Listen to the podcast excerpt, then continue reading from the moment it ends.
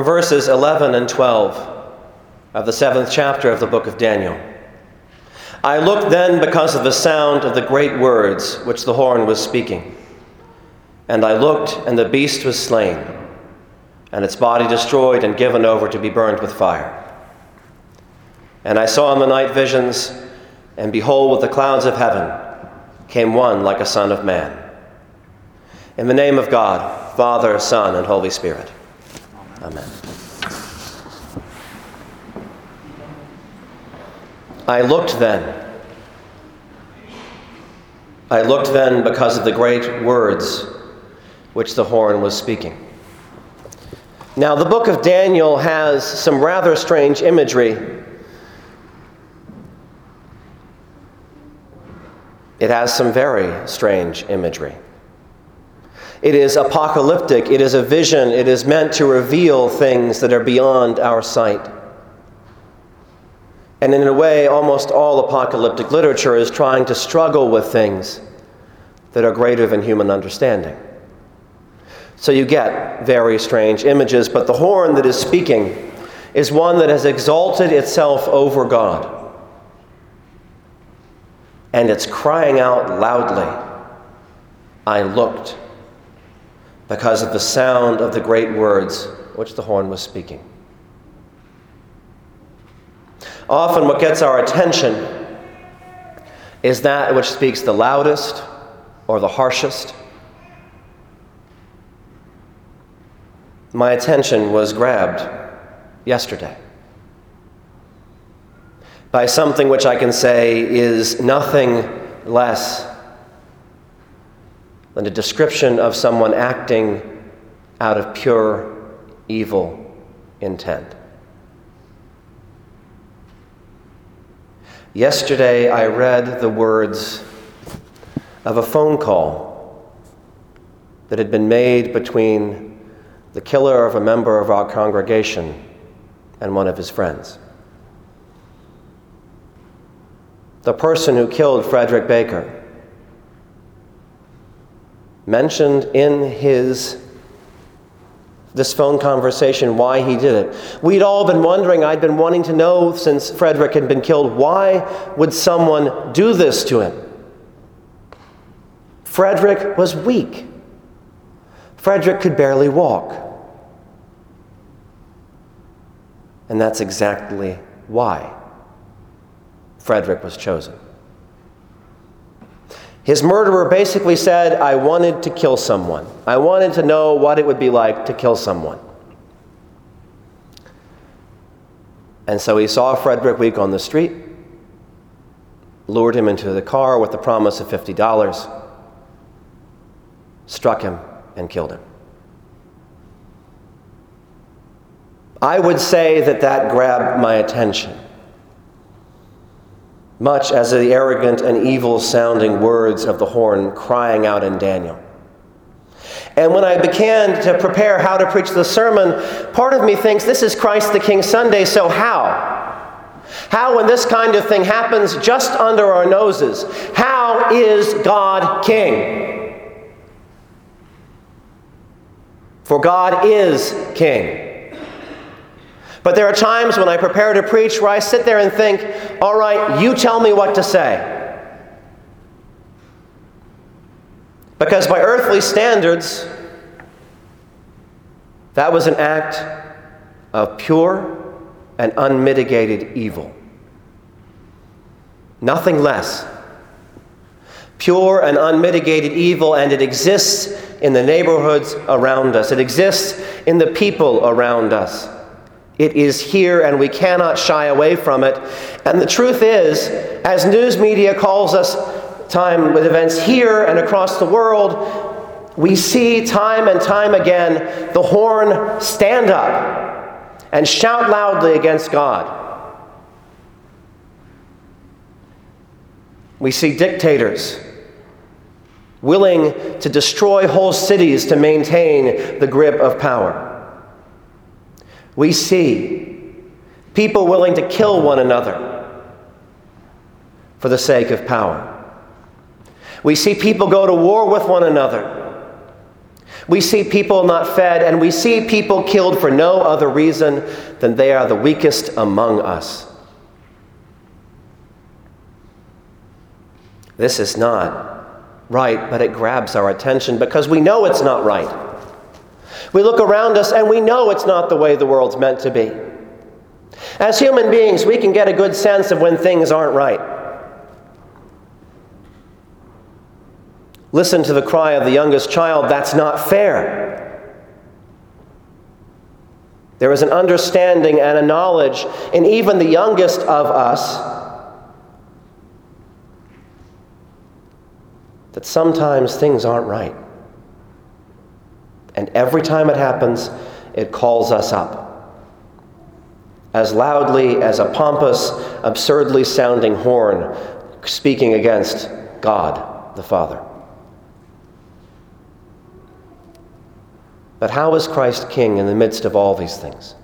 How is Christ king in the midst of a world where people suffer and die, people we know, people we remember? People who the world would have cast out and did, but they became members of our congregation.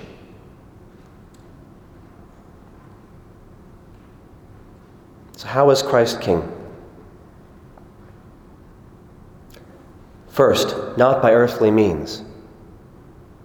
But there is a promise in the book of Daniel that all the arrogant words of evil, all the acts of evil, all the bombs that went off in Paris, all the people that were killed in Beirut, all the people who have been dying daily in Syria,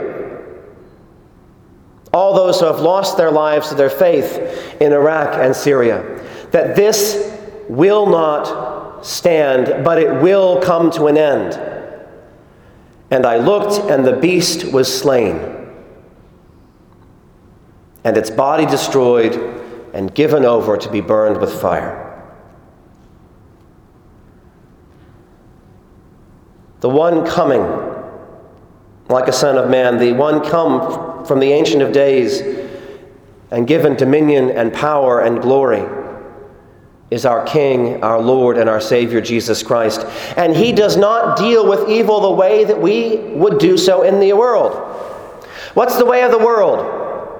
Vengeance, blood for blood, violence for violence, hatred for hatred, yelling louder when one person yells at me, finding a way to violently speak over or on top of others rather than listening to them, finding a way to strike out at those who have struck at us, the way of fear, that we keep those who are most in need of help away from us.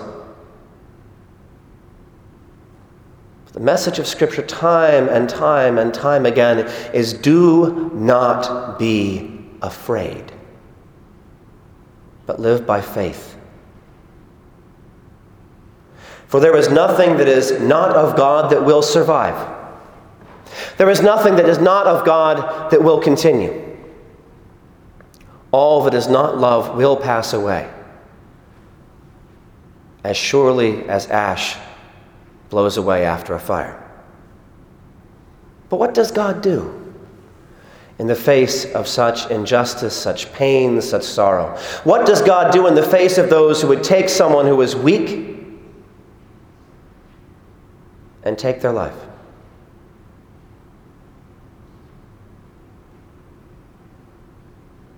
He dies. He dies. The King of all creation, the Maker of each one of us, the one who loves us enough to reconcile us to Him, the one who loves even Frederick's killer,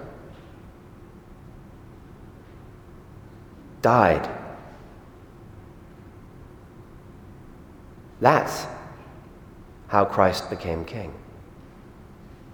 That's how Christ shows us how to live in a world perplexed by evil. Not by trying to use evil's own tools against it, but by unbridled love. Unbridled love that says, You may hate me, I will not hate you. Love that says, You may yell, you may curse, you may scream, you may even kill me, but I will love you.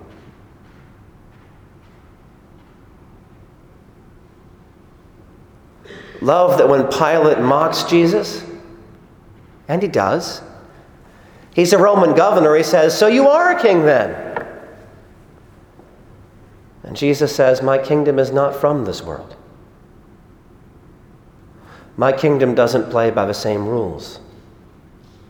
My kingdom does not use fear and terror and power and hate and greed to control. My kingdom, my kingdom, does not use what I have to exert control over others. My kingdom uses what I have for others. My kingdom is one where everything that I am is willing to be poured out for the sake of those I love, and that's everyone.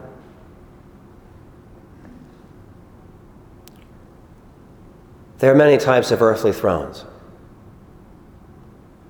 There are thrones of gold. There are thrones of carved wood. There are leather clad executive chairs at the height of power. There are many thrones. The throne our Lord chose is the throne of Calvary, the hard wood of the cross. And rather than beating his enemies into submission, he let them beat him into submission. He stood there and took it.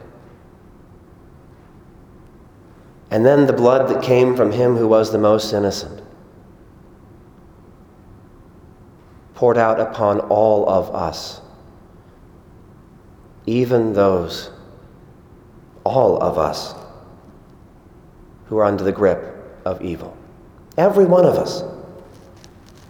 Every one of us are in our own ways. Every one of us have struggles that we fight and we know it's not right.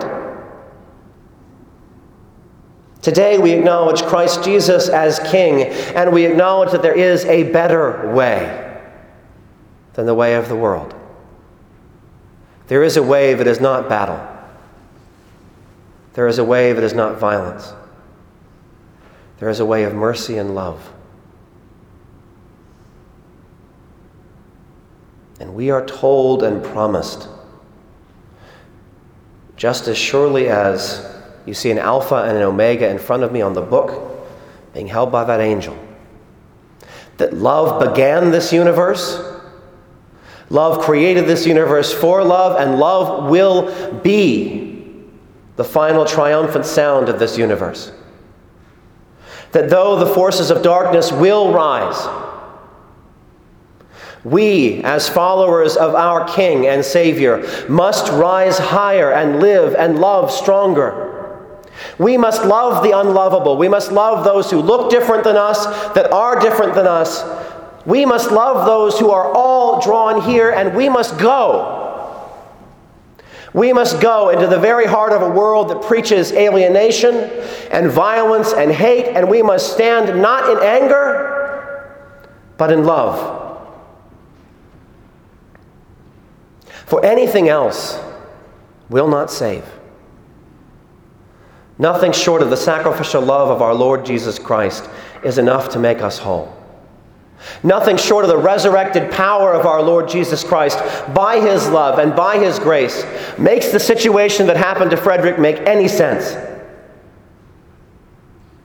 But even in the midst of that flagrant act of evil, the love of God, by losing his life and taking it up again, makes that whole. And that when we sing today, when we sing God's praise today, we know that we sing with Frederick. We know we sing with refugees and martyrs and all those who have been wounded. We sing with all the saints and angels of time gone and past. And we are united in Christ Jesus in a love and a light that no darkness can quench. We serve a loving King. But we must dedicate ourselves to it each and every day. And it's hard because we live in this world. Jesus' kingdom is not of this world, but we live in it. But we are called to make that kingdom of love break forth here and now by the power of Christ. Not to settle for second best, but to cling to love as Christ clung to us. So, my brothers and sisters, who I hold as brothers and sisters, we have work to do. We live in a world that is afraid. We live in a world whose dreams are nightmares.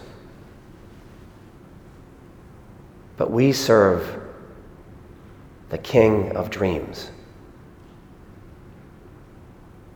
Let us go forth with one another.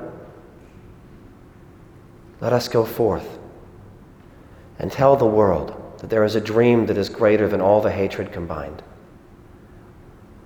Let us tell the world that there is a love that binds all things together, and that no matter how loud evil screams, the music of the love of God will rise above it, and death and evil and estrangement will be known no more.